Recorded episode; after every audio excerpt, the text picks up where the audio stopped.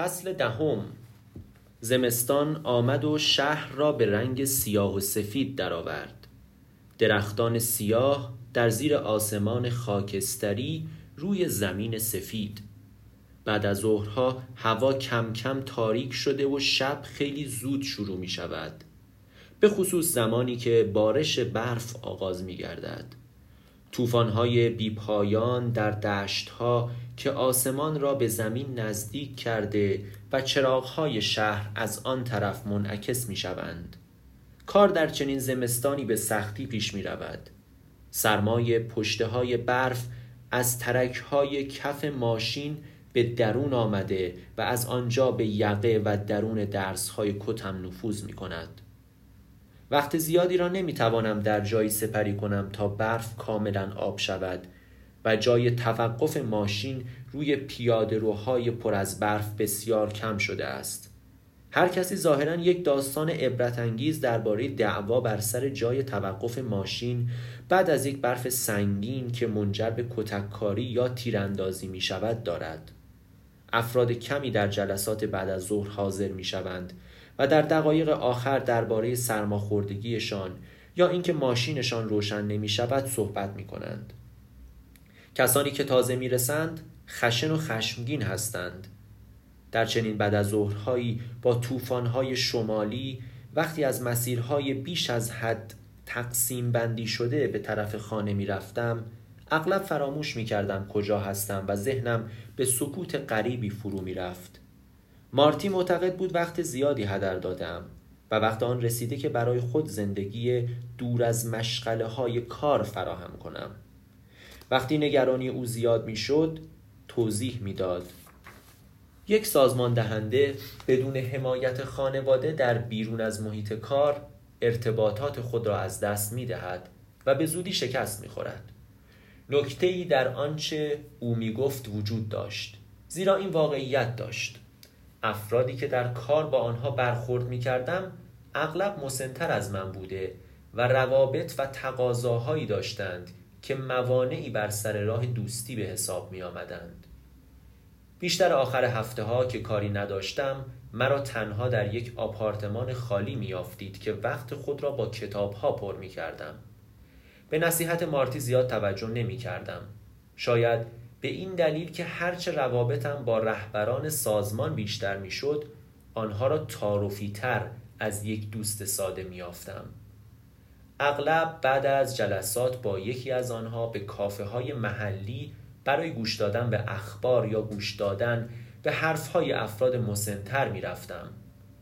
روزهای یک شنبه خدمات کلیساهای مختلف را می دیدم و اجازه می دادم دیگران با دعا و گفتگو با من شوخی کنند. در یک مهمانی کریسمس که در باغ برگزار شده بود شروع کردم در حالی که ساندویچ پنیر میخوردم داستانهای ورزشی تعریف می‌کردم و با شوهرانی که با بیمیلی به سخنان طولانی من گوش می‌کردند وقت میگذراندم دختران و پسران را برای پذیرش در دانشگاه ها راهنمایی می‌کردم و با نوه هایی که روی زانویم می نشستند بازی می کردم. در چنین زمانهایی وقتی که خستگی شناخت ارتباط بین سازمان دهنده و رهبر سازمان را از بین می‌برد متوجه منظور مارتی وقتی می‌گفت من باید به مرکز زندگی مردم بروم می‌شدم. به عنوان مثال بعد از ظهری را به خاطر میآورم که با خانم گرانشا در آشپزخانهشان نشسته بودم و کلوچه هایی که هر وقت آنجا می‌رفتم او به اصرار به من می‌داد را میخوردم. کمی طول کشید تا هدف دیدارم را به خاطر بیاورم و همیشه بعد از چنین فکرهایی تصمیم می گرفتم از او سوال کنم چرا بعد از این همه سال که بچه های خودش بزرگ شده اند هنوز در پیتی آ شرکت می کند. او صندلیاش را به من نزدیک کرده و درباره زندگی پدر و مادرش و اینکه چگونه مجبور شده تحصیلاتش را نیمه کاره رها کند چون والدینش فقط هزینه دانشگاه یکی از بچه ها را می توانستند پرداخت کنند و برادری که بعدها در جنگ جهانی دوم کشته شد را تعریف کرد. او و همسرش هر دو شب و روز در کارخانه کار می‌کردند تا پسرهایشان مجبور نشوند ترک تحصیل کنند.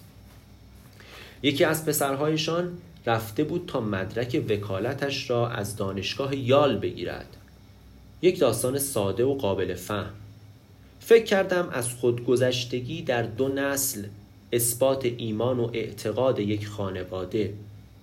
فقط وقتی از او سوال کردم پسرش الان چه کار می کند او گفت که چند سال پیش مشخص شد پسرش بیماری اسکیزوفرنی دارد.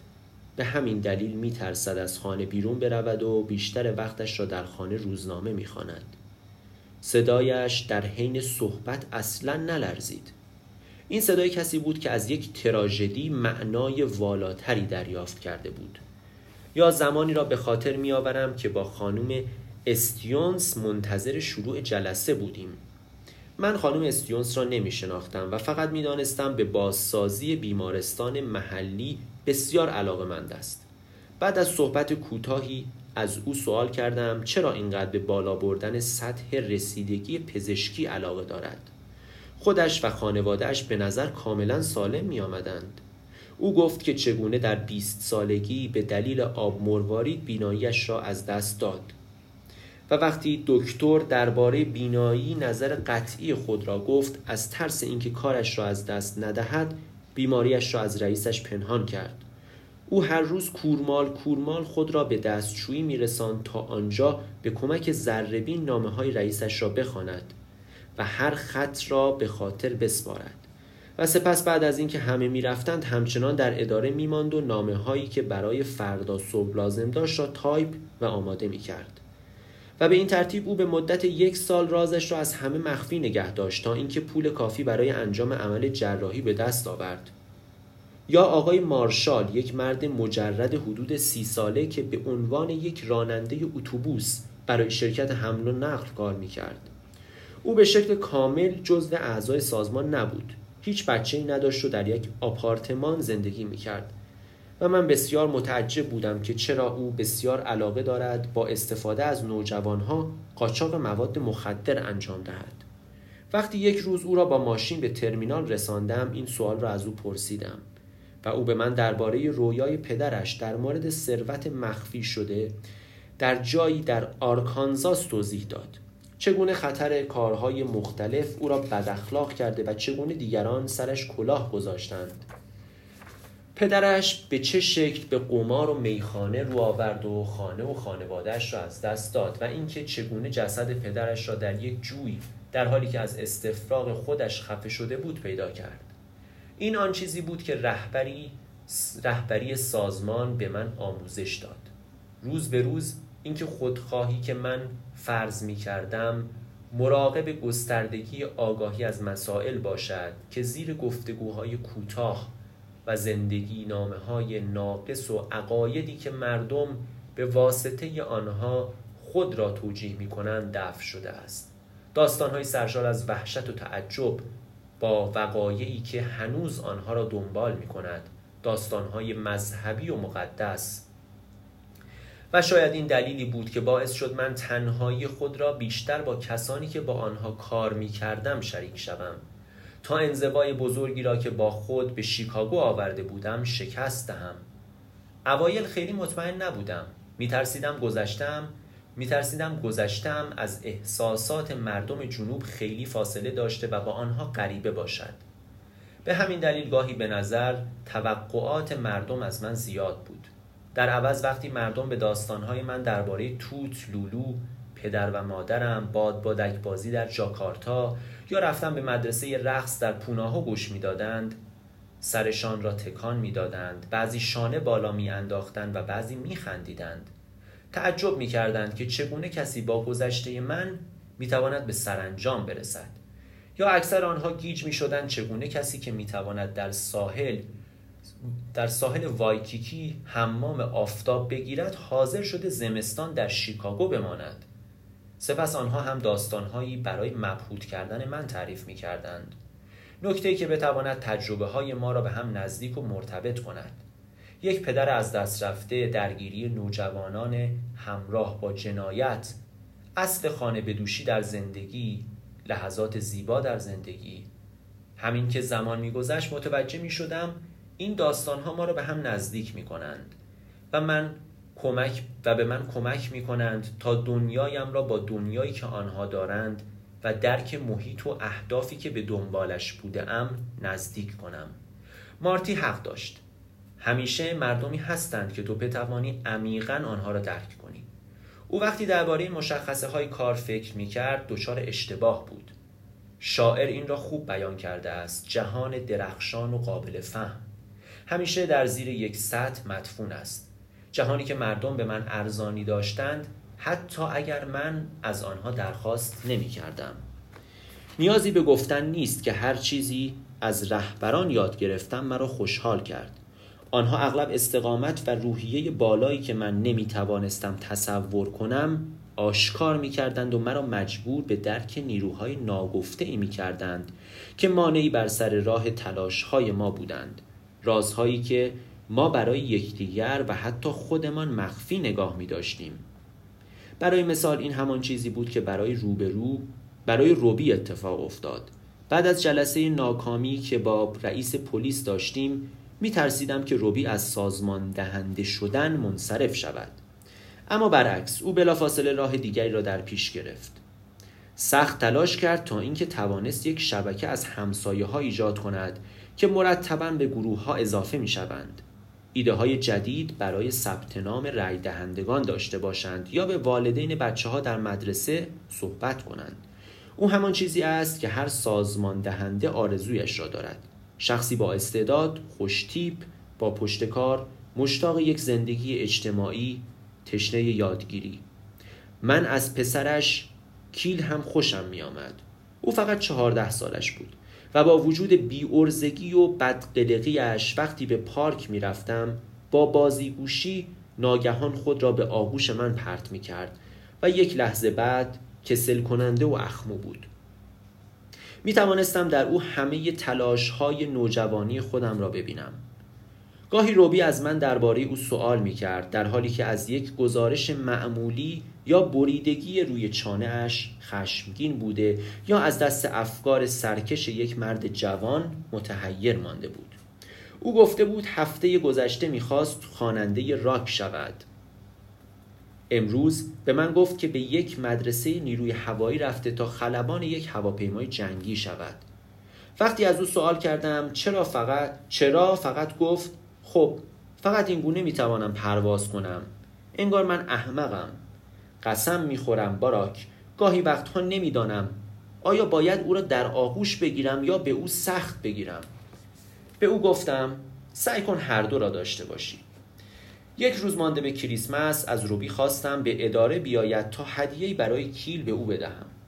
داشتم با تلفن حرف می زدم که او وارد اتاق شد و همان گونه که از گوشه چشم به من نگاه می کرد احساس کردم مثل همیشه نیست. اما نمی توانستم نسبت به او بی تفاوت باشم. همین که تلفن را قطع کردم رو به من کرد و من متوجه شدم چشمهایش که همیشه گرم و به رنگ قهوه‌ای تیره بود و با رنگ پوستش کاملا هماهنگی داشت کدر شده و ب... کدر شده و سایه ای از رنگ آبی به خود گرفته. گویی کسی دکمه های پلاستیکی روی مردمک چشمش چسبانده باشد. از من پرسید مشکلی پیش آمده؟ برای چشمهایت چه اتفاقی افتاده؟ اوه اینها روبی سرش را تکان داد و خندید.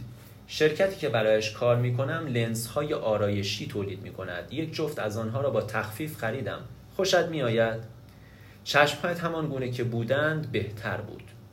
او در حالی که پایین را نگاه می کرد گفت این فقط برای تفریح و تنوع است. یک چیزهایی عوض شده است. می‌فهمی؟ آنجا ایستاده بودم و نمی‌دانستم چه بگویم. بالاخره یاد هدیه کیل افتادم و آن را به او دست او دادم. گفتم برای کیل یک کتاب درباره هواپیما است. فکر کنم خوشش بیاید. روبی سرش را تکان داد و کتاب را داخل کیفش گذاشت. هدیه ای از طرف تو خیلی خوشایند است. مطمئنم او هم خوشحال می شود سپس ناگهان بلند شد و گفت خب بهتر از من بروم. و با عجله از در بیرون رفت. بقیه آن روز و بعد از آن به چشمهای روبی فکر می کردم با خود گفتم من یک لحظه خیلی بد رفتار کردم. باعث شدم او برای یک چیز بی ارزش خجالت بکشد. متوجه شدم که بخشی از وجودم از او و سایر رهبران توقع داشت برای برخورداری از مسئولیت در مقابل حملات بیامان اینگونه تبلیغات پرجذبه که بیثباتی و عدم اعتماد به نفس هر آمریکایی را بیش از پیش تحریک می کند مانکنهای لاغر در مجله های مد مردان پرحرف و شیکپوش در ماشین های تندرو تبلیغاتی که من خودم هم نسبت به آنها احساس و آسیب پذیر بوده و سعی می کردم هرچه بیشتر خود را از آنها دور کنم تلاش کنند. وقتی از حادثه‌ای که برای یک زن سیاه پوست که از دوستانم بود با خبر شدم دیدم که او مسائل را خیلی روک و راحت بیان می کند دوستم با بیپروایی گفت هرچه چیزی اینقدر شگفتانگیز شده است. این سیاه پوست ها هنوز از خودشان متنفرند. به او گفتم نه دقیقا احساس شگفت زدگی نمی کنم. اولین کشف هولناک من درباره کرم های بیرنگ کننده در مجله زندگی کم کم مرا به معنای آگاهانه رنگ در جوامع سیاه پوست آشنا کرد. موهای خوب، موهای بد، لبهای کلفت و نازک. اگر شما روشن باشید همیشه روشن هستید و اگر سیاه باشید پس سیاه بمانید. در دانشگاه سیاست های مدل های سیاه پوست ها و مدل هایی که بیان کننده زیر سوال رفتن عزت نفس می شدند زیاد بودند. در صورتی که مطبوع باشد موضوع بحث دانشجویان سیاه به خصوص زنانی را تشکیل می دهد که به سختی به برادران ارتشی که همیشه به دختران سفید پوست توجه می کنند لبخند می زنند و به هر مرد سیاه پوستی که آنقدر احمق باشد که به مدل موی زنان سیاه پوست توجه کند زبان درازی می کنند اغلب وقتی این بحث ها آغاز می شدند من سکوت می کردم و در خلوت و تنهایی خود مقدار تأثیر آنها را روی خود ارزیابی می کردم اما متوجه شدم که این گونه بحث ها به ندرت در میان گروه های بزرگ دانشجویی رخ می دهند و البته هرگز در مقابل سفید پوست ها پیش نمی آیند بعدها به این باور رسیدم که موقعیت اغلب دانشجویان سیاه پوست در دانشگاه های سفید پوست ها بسیار ضعیف بوده است. حضور و شخصیت ما با دشواری های بیشتری از آن شکل گرفته بود که بخواهیم به خود اعتراف کنیم. غرور و عزت نفسمان خدشدار است و اعتراف به تردید و سردرگمی ما نسبت به نیت سفید پوست ها برای اینکه روح و طبیعت خود را در معرض بازبینی و مطالعه کسانی قرار دهیم که در اولین قدم خود باعث تخریب زیادی شده بودند و های زیادی به ما وارد کرده بودند به نظر مزهک می آمد.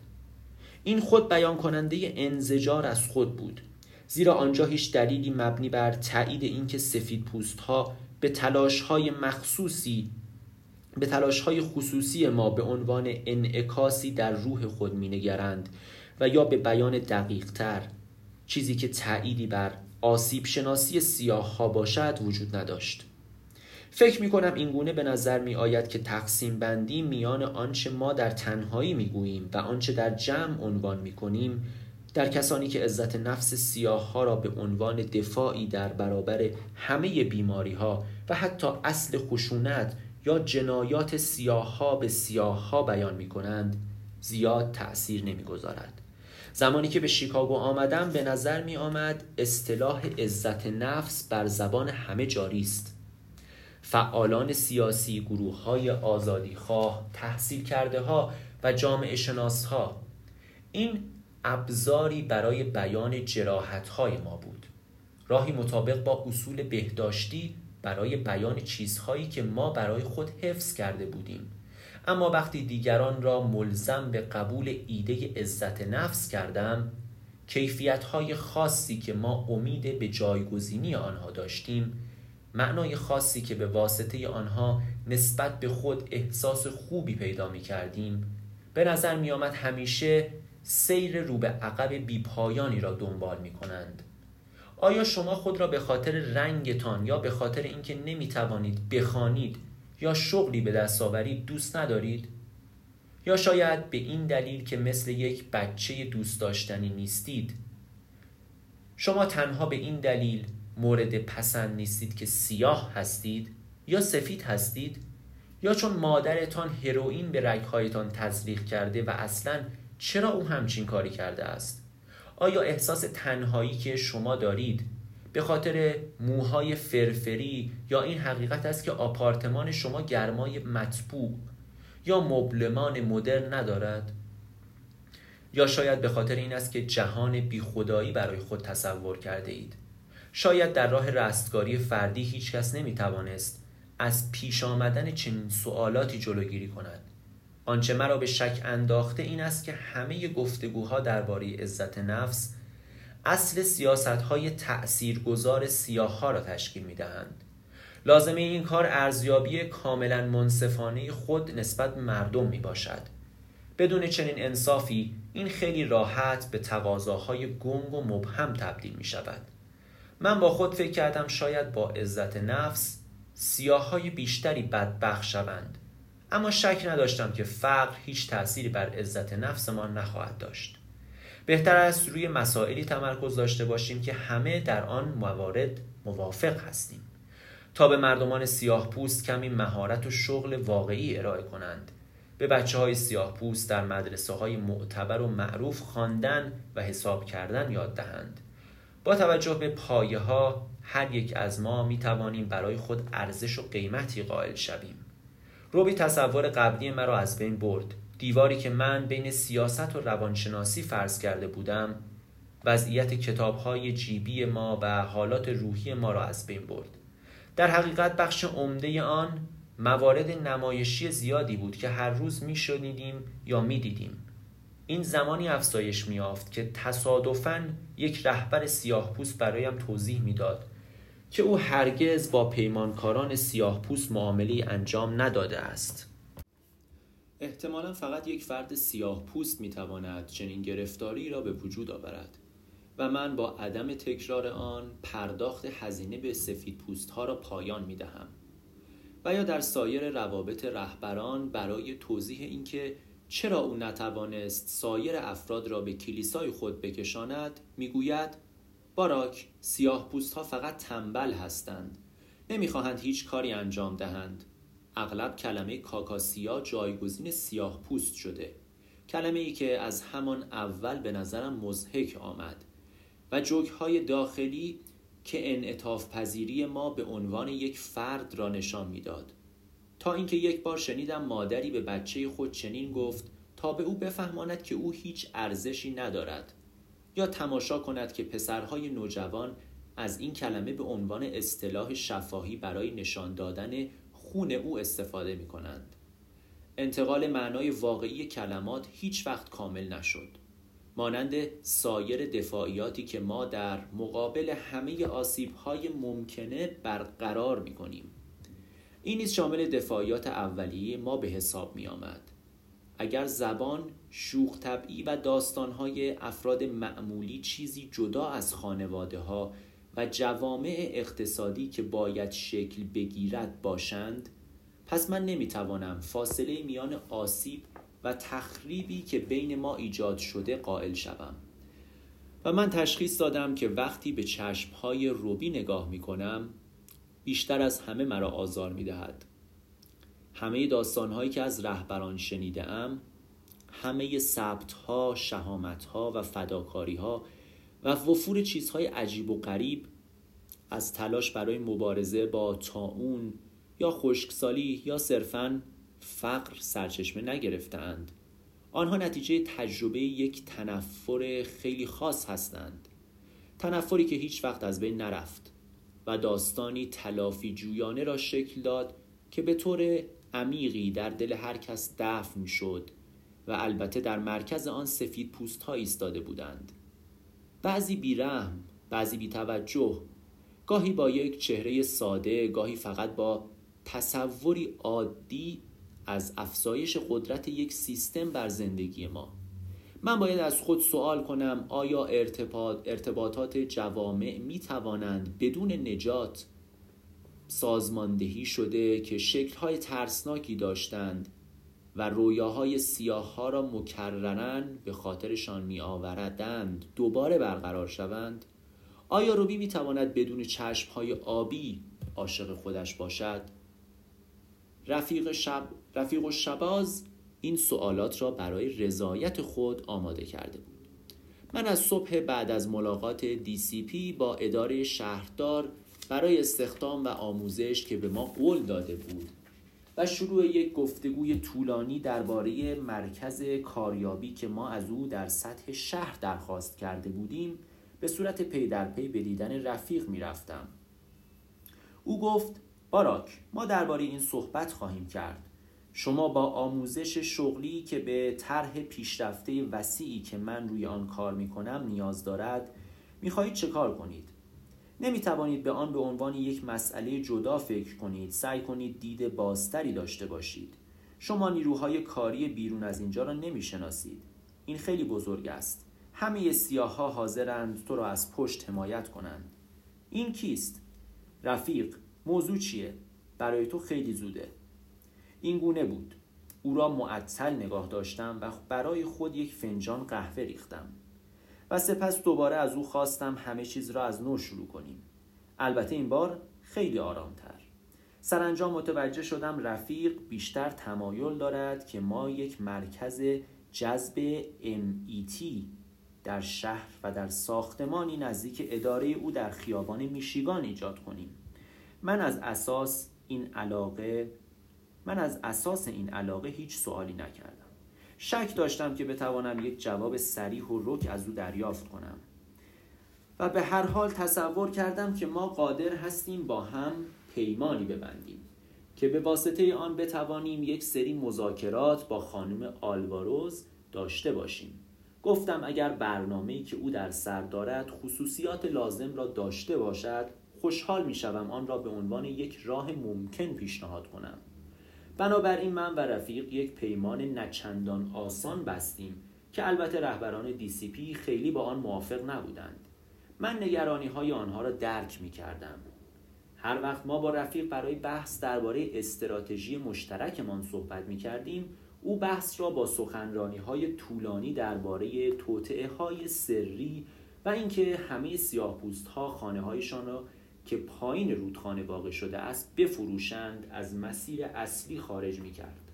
این یک حقه موثر برای به توافق رسیدن بود چون صدای او کم کم بالا می رفت و رکهای گردنش زربان می گرفت. آنجلا و ویل و همه کسان دیگری که آنجا بودند سکوت محض اختیار کرده طوری رفیق را تماشا می کردند که گویی او یک سرعی در میانه حمله بیماری باشد من چندین بار به واسطه کلام به وسط کلامش پریده و او را مجبور به عقب نشینی می کردم. البته نه با عصبانیت که خیلی ساده و راحت او را سر جایش می نشاندم. تا اینکه بالاخره یک لبخند کوچک از زیر سیبیلش دیده می‌شد و ما دوباره به بحث درباره کار می پرداختیم. فکر کنم وقتی ما دوتا تنها بودیم چند بار گفتگوهای طبیعی و معمولی داشتیم گاهی وقتها که من با بیمیلی، سماجت و بیپروایی او را تحسین می کردم در سخنانش صداقت خاصی حس می کردم او پذیرفته بود که به عنوان یک رهبر گروه تبهکاران در آلت گولد بزرگ شده بود. او گفت وقتی کارگزار یک رهبر مسلمان محلی بوده که به فراخان کشیش لوئیز ملحق نشده بود مذهب را شناخته است. او یک روز به من گفت اگر این اتفاق برای جهان اسلام بیفتد من احتمالا باید بمیرم. فقط یک نگرش حتمی کافی است می‌فهمی؟ رشد کردن در آلت گولد من همه سمومی را که سفیدها به خوردمان می‌دادند امتحان کردم. دیدم کسانی که با آنها کار می‌کنم نیز همین مشکل را دارند. اگرچه حتی خودشان هنوز نمی‌توانستند تشخیص دهند.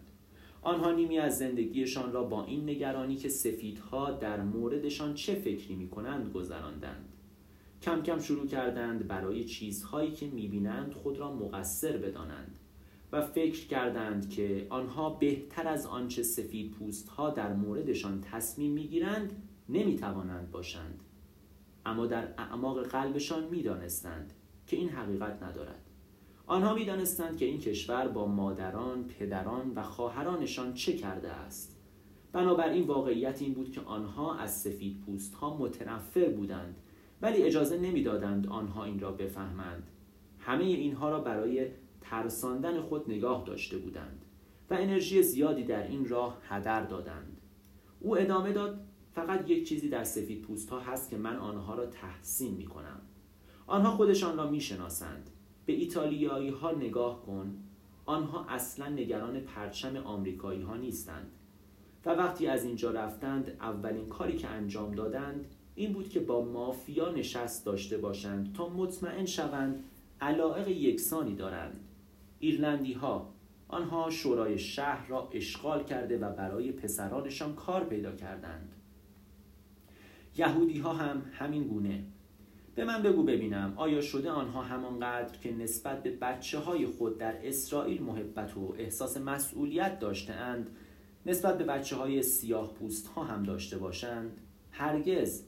اینها همه اش مربوط به خون است. خودت را پیدا کن باراک. سیاه ها تنها احمق هایی هستند که به اندازه کافی نسبت به دشمنانشان نگران بودند. رفیق درست می گفت و او هیچ انرژی برای مخفی نگه داشتن این حقیقت هدر نمی‌داد. او برای خود جهان سرگرم کننده ای ساخته بود. جایی که بدگمانی به معرض نمایش گذاشته شده و گستردگی علائق از خانواده گرفته تا مسجد و مبارزات سیاه ها ادامه دارد. جایی که درخواست عقاید وفاداری پایان یافته است.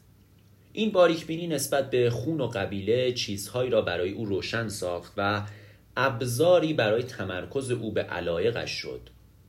عزت نفس سیاه ها می تواند صندلی شهردار را به او تقدیم کند و فقط اگر این عزت نفس سیاه ها به جامعه افراد معتاد مسلمان کشیده شود او می تواند سایرین را برای شهردار شدنش متقاعد کند اما چه چیزی واقعا باعث خیانت می شود؟ از وقتی که اولین بار کتاب زندگی نامه ملکلوم را خواندم سعی کردم گره های مشابه در سر راه ناسیونالیسم سیاه ها را باز کنم. پیام تایید کننده ناسیونالیسم را به خود بقبولانم. پیام اتحاد و اعتماد به نفس. مقررات و پاسخگویی فرقه‌ای که اصلا به تنفر از سفیدها یا بخشندگی آنها ربطی ندارد. ما می توانیم بگوییم که این کشور کجا اشتباه کرده است. من می توانم این را به خودم یا هر سیاه پوست دیگری که به حرفهایم گوش می کند بگویم بدون اینکه هیچ تغییری در ظرفیت باور آن رخ دهد. هنگام صحبت با ناسیونالیست ها قسم هنگام صحبت با ناسیونالیست های قسم خورده مانند رفیق سعی کردم ببینم که اتهام نامحدود هر چیزی که سفید پوست ها به عنوان یک عملکرد مرکزی در پیام های تعالی بخش خود عنوان می کنند چگونه است؟ در نهایت چگونگی روانشناسی یکی از یکی را به دیگران وابسته می کند از آنجایی که ناسیونالیست ها به دوباره زنده شدن ارزش ها به عنوان تنها راه حل برای ضعف و کاستی سیاه ها اشاره می کنند او یک مطلب محض را بیان کرده اگرچه سریح و روشن نیست اما برای شنونده های سیاه پوست انتقاد بوده است.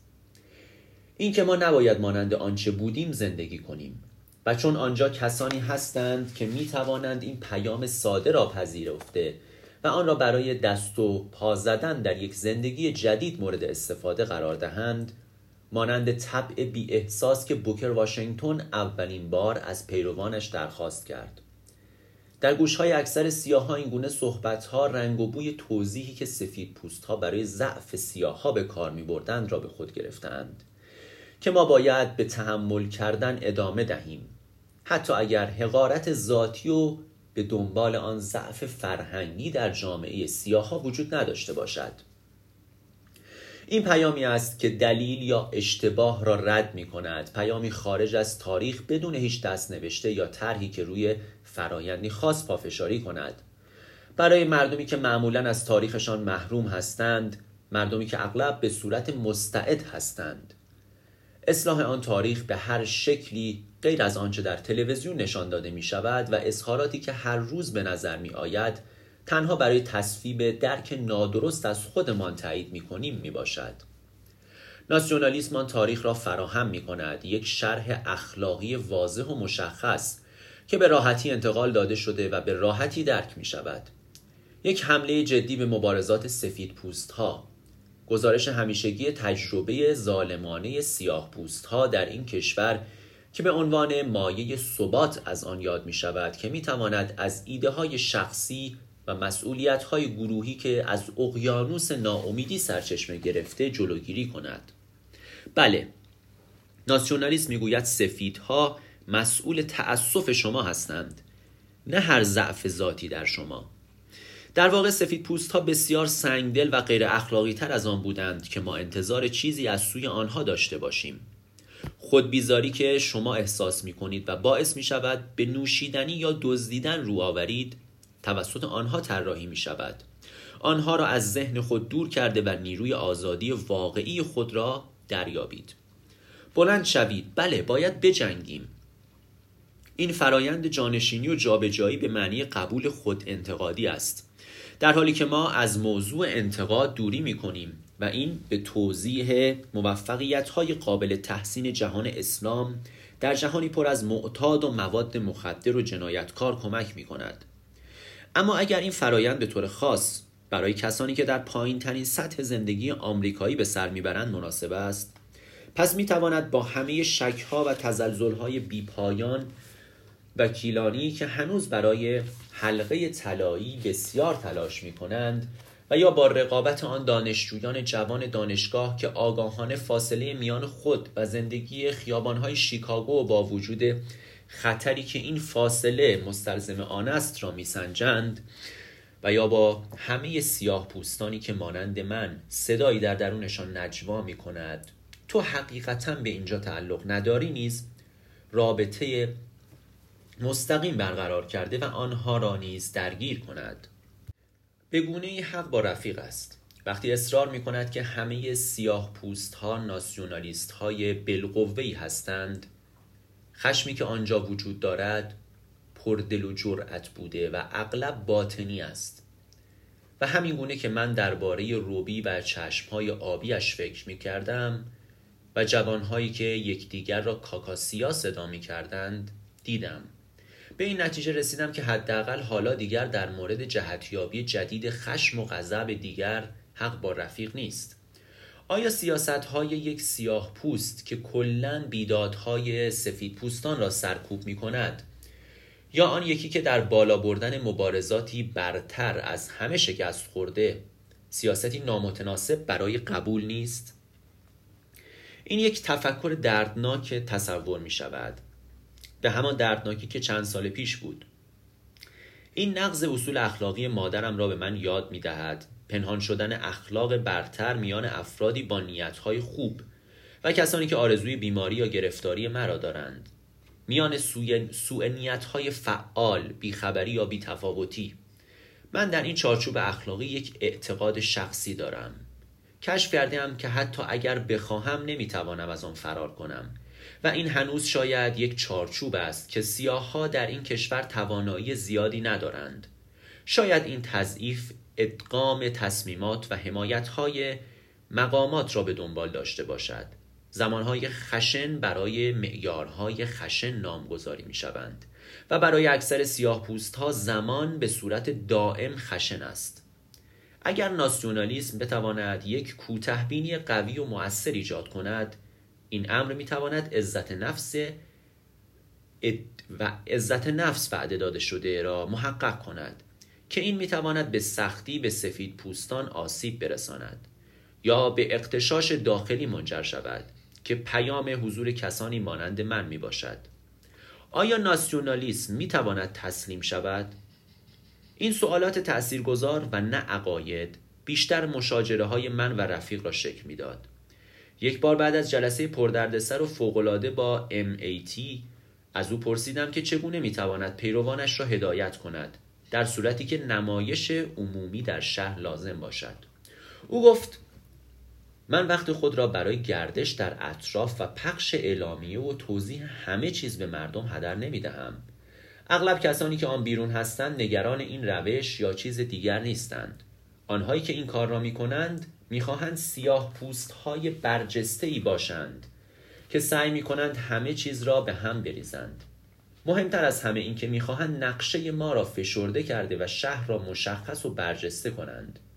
اینکه این کار چگونه انجام می شود با جمعیت زیاد و سر و صدا و این چیزها همراه نیست وقتی ما سر و کله زدنها را تمام کردیم آن وقت شما می توانید این را به هر شکلی که دوست دارید اعلام کنید من با نگرش رفیق موافق نبودم با وجود همه عشق قسم خورده او نسبت به سیاه پوست ها به نظر می آمد او آنها را نسبت به یک بخت و اقبال وحشتناک بدگمان کرده است. اما همچنین می دانستم که نگرش های او به واسطه فقدان قدرت ایجاد شده اند نه سازمان و نه معبد او که من شناختم بیش از پنجاه نفر عضو ندارد. تأثیر او بر دیگران نه به خاطر حمایت سازمانی قوی بلکه به خاطر رضایت و اشتیاق او در هر جلسه به بیان تحت تأثیر قرار گرفتن حتی دورترین بخش های رزنند و فریاد بر سر مخالفینش که باید تسلیم او شوند بود آنچه به نظر رفیق صحیح بود آن چیزی بود که برای شهر مناسب باشد بدون تأثیر شدید مبارزات هارولد ناسیونالیسم به روشی بیهوده و کم ارزشتر از هر برنامه معین تبدیل می شد. مجموعی از شکایات و بدون نیروی سازمان دهنده. تصورات و صداهایی که در هوا موج می‌زدند و گفتگوها را شکل می‌دادند و هیچ ماهیت مادی نداشتند. میان چندین گروه برای بالا بردن پرچمهای ناسیونالیست فقط جهان اسلام پیرو قابل توجهی داشت. وزیر فراخان تشریفات عمومی انجام شده در یک خانه را با دقت ترتیب داد و هنوز اکثریت به برنامه هایش که از رادیو پخش می شوند گوش می کنند. اما اعضای فعال ملت ها در شیکاگو به میزان کمی مورد توجه بودند. چندین هزار نفر شاید بزرگترین اجتماع سیاه پوستان در شیکاگو پایگاهی که به ندرت نیروهایش را برای شرکت در مبارزات سیاسی یا حمایت از برنامه های برون مرزی بسیج می کرد. در حقیقت حضور فیزیکی ملت در همسایگی اندک بود و اساسا به مردهای آراسته با لباسهای مرتب و کروات که در تقاطعهای خیابانهای اصلی ایستاده و روزنامه محلی آخرین صدا را میفروختند محدود می‌شد. ما گاهی از این مردهای معدب روزنامه می خریدیم. فقط به خاطر دلسوزی برای لباسهای زخیم آنها در تابستان و کتهای نازکشان در زمستان و گاهی به خاطر اینکه توجه هم به تیترهای هیجان آور و درشت آن جلب می‌شد. اعتراف زن قز... اعتراف زن قفقازی. سفیدها بدزاد هستند. در صفحات داخلی سخنرانی وزیر مانند داستانی چاپ شده که برای پر کردن روزنامه است و هیچ ویرایشی در آن صورت نگرفته است. سناتور یهودی امروز معرفی شد. روزنامه همچنین یک بخش سلامتی نیز دارد و بقیهش توسط دستور و های مجانی وزیر فراخان پر شده است. تبلیغ برای پخش فیلم ویدیویی سخنرانی وزیر فراخان پذیرفتن ویزا و تبلیغ یک خمیردندان برای ترویج این فرهنگ ملت باید در زیر سایه شاخه‌ای به نام قدرت به پا خیزد. که بخشی از استراتژی است که سیاه ها را تشویق می کند تا پولهایشان را در جوامع خود سرمایه گذاری کنند. بعد از مدتی تبلیغ برای قدرت کمتر در روزنامه آخرین صدا دیده می شود. به نظر می آید اکثریتی که به گفتگوهای وزیر فراخان علاقه داشتند همچنان به استفاده از خمیردندان همیشگی خود ادامه دادند. این بدان معنی است که گویی طرفداران قدرت جوید جویده چیزی درباره سخت سختی که در هر شغل سیاه پوستان با آن روبرو هستند گفته باشند صدهای ورودی فقدان بودجه مرحله که شریکان شما بعد از اینکه شما را برای 300 سال از بازی خارج کردند صاحب همه چیز می شوند. اما شک دارم که این روی تنش اجتناب ناپذیری که در زمان اعلام پیام وزیر فراخان ایجاد می شود تأثیر گذاشته و باعث کاهش ماهیت مادی خرید خمیردندان شده باشد سعی کردم مدیر تولید قدرت را پیدا کرده و محصولات فروشی او را ببینم او احتمالا کمی تعجب کرده که چه چیز باعث توضیح این مال تجاری در فروشگاه هایی شده که بیشتر سیاه پوستان از آنها خریداری می کنند. اگر او آن ایده را پس بگیرد احتمالا متوجه می شود که چگونه هر فروشگاه با مالک سیاه پوست سعی می کند در مقابل زنجیر ملی که قفسهای آنها را پر از اجناسی می کند که توسط مسئولین سفید پوست حمایت می شوند مقاومت می کند آیا مصرف کنندگان سیاه از طریق پست الکترونیکی خمیردندان را خریده اند؟ سوالات مربوط به رقابت باعث تصمیم گیری های اجباری توسط اقتصاد فروشگاه و قانون اکثریت شده است. این, هما این ماهیت انعطاف ناپذیر آن است که سرانجام توضیح می دهد چگونه ناسیونالیسم می تواند مانند یک حس رشد مانند یک حس رشد یابد و مانند یک برنامه پیش رود. تا زمانی که ناسیونالیسم مانند نفرینی بر مبارزه سفید پوستان سایه انداخته است تشویق جوانان بیکار که از رادیو شنیده می شود یا کارمندانی که دیر وقت تلویزیون تماشا می کنند می تواند به هدف خود برسد. اما دوری از چنین اشتیاق واحدی برای انتخابهای عملی که سیاه ها هر روز با آن مواجه می شوند نامعقول می باشد سازگاری همه جا به چشم می خورد حسابدارهای سیاه پوست می پرسند من چگونه می توانم در بانکی که توسط سیاه پوستان اداره می شود حسابی باز کنم آیا به من پول بیشتری برای باز کردن حساب پرداخت می کند؟ آنها حتی به من وام نخواهند داد زیرا بانک از عهده زیان احتمالی آن بر نمی آید. پرستاران سیاه پوست می گفتند سفید پوستانی که ما با آنها کار می کنیم خیلی بد نیستند ولی اگر هم این گونه باشند ما نمی توانیم کارمان را رها کنیم. چه کسی فردا اجاره ما را می دهد یا امروز غذای بچه هایمان را تأمین می کند رفیق برای این سوالات جواب خاصی نداشت. او به تغییر قوانین قدرت علاقه کمتری داشت تا به تغییر نژاد کسانی که پیرو آن بودند یا از غنائم آن بهرهمند می شدند. در چنین مبارزه و رقابتی که بر اساس این افکار و جملات و در آن دوره زمانی شکل گرفته بود انتظار برای رهایی سیاه ها واقعا طولانی شده بود. در طول آن انتظار چیزهای عجیب و غریبی رخ داد.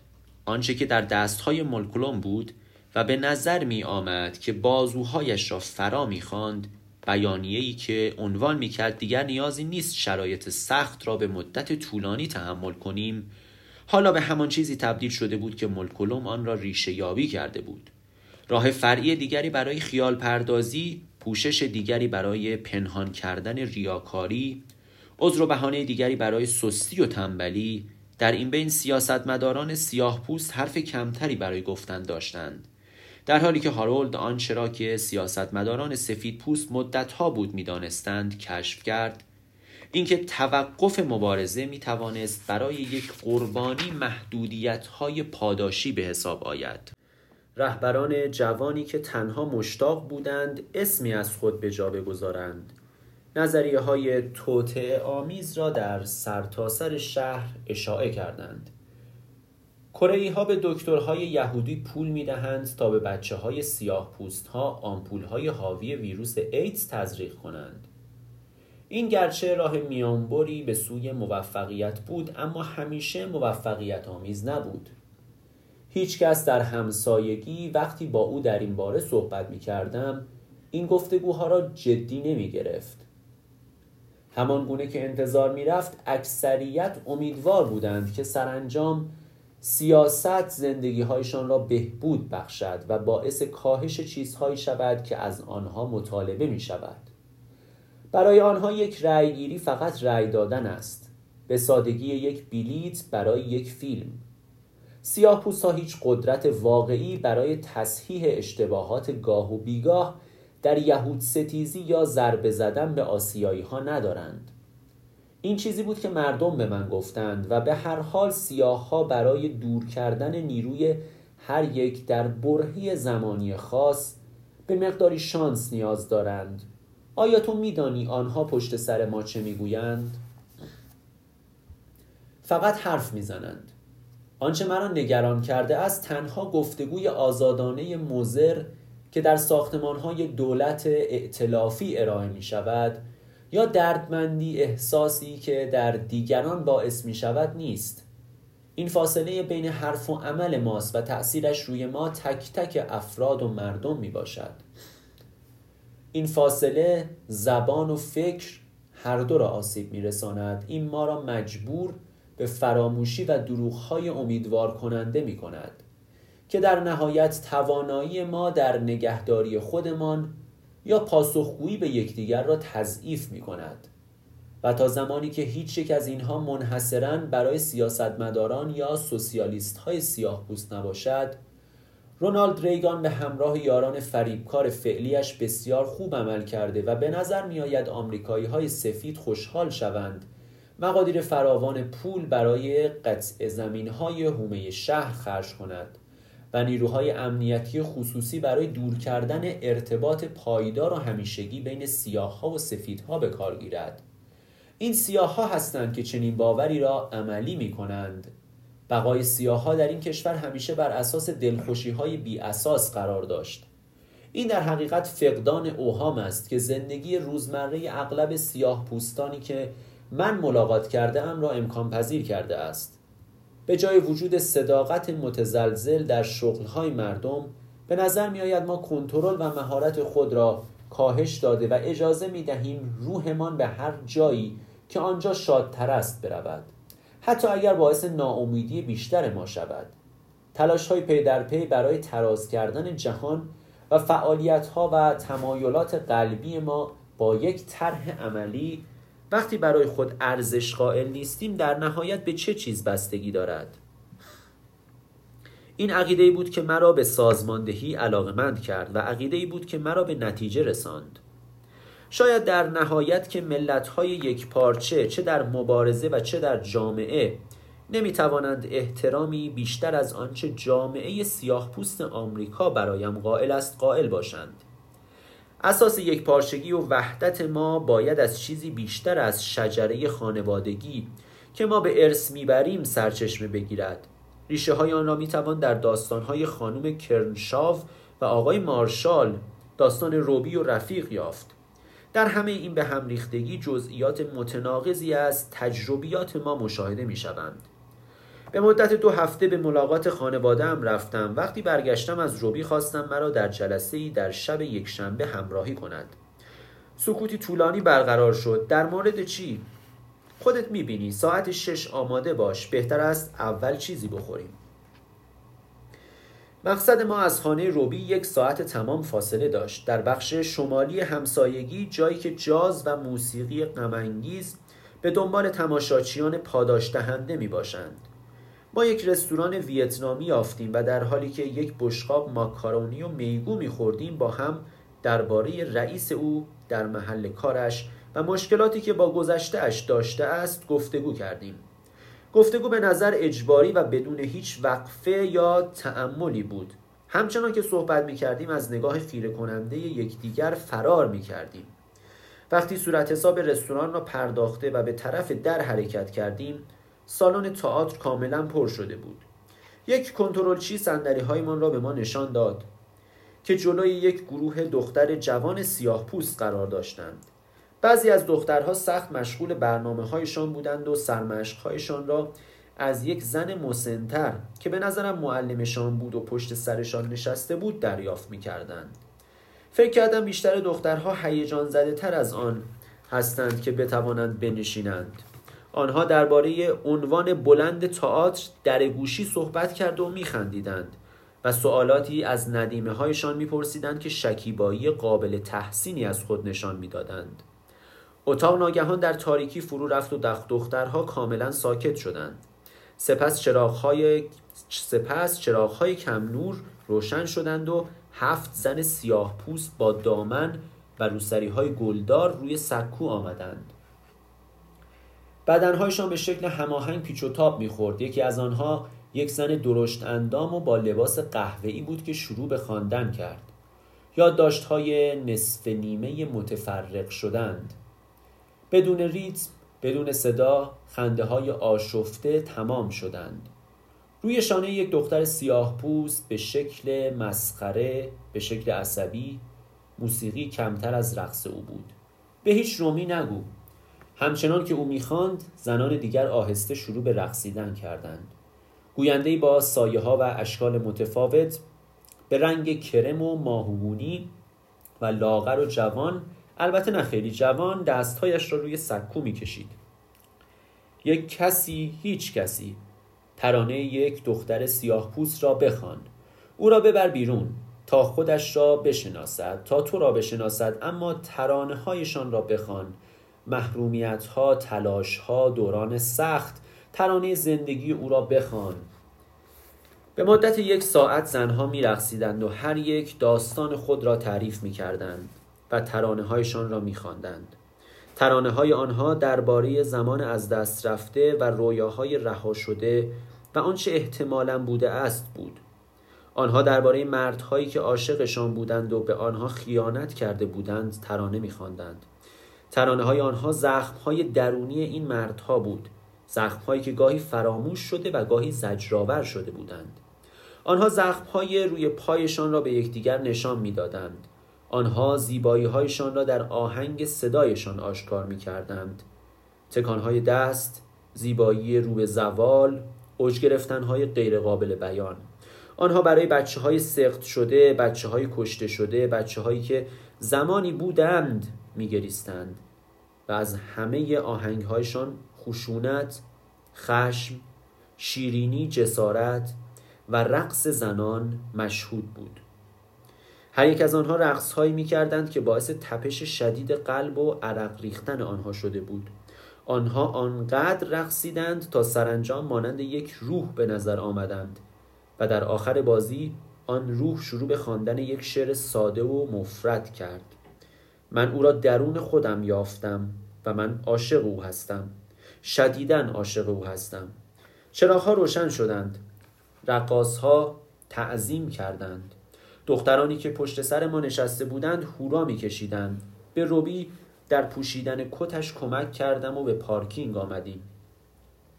هوا سرد شده بود. ستاره ها مانند قطعات یخ در آسمان سیاه می درخشیدند همچنان که منتظر بودیم ماشین گرم شود روبی رو به من کرد و گفت متشکرم. چشمهای عمیقا قهوه‌ایش می درخشیدند دستهای پوشیده در دستکش او را در دست گرفتم و سپس ماشین را روشن کردم. حرف دیگری زده نشد تا زمانی که به بخش جنوبی رسیدیم و او را دم در خانهاش پیاده کردم و برایش شب خوبی آرزو کردم. هیچ کدام از ما آن سکوت محترم را نشکستیم.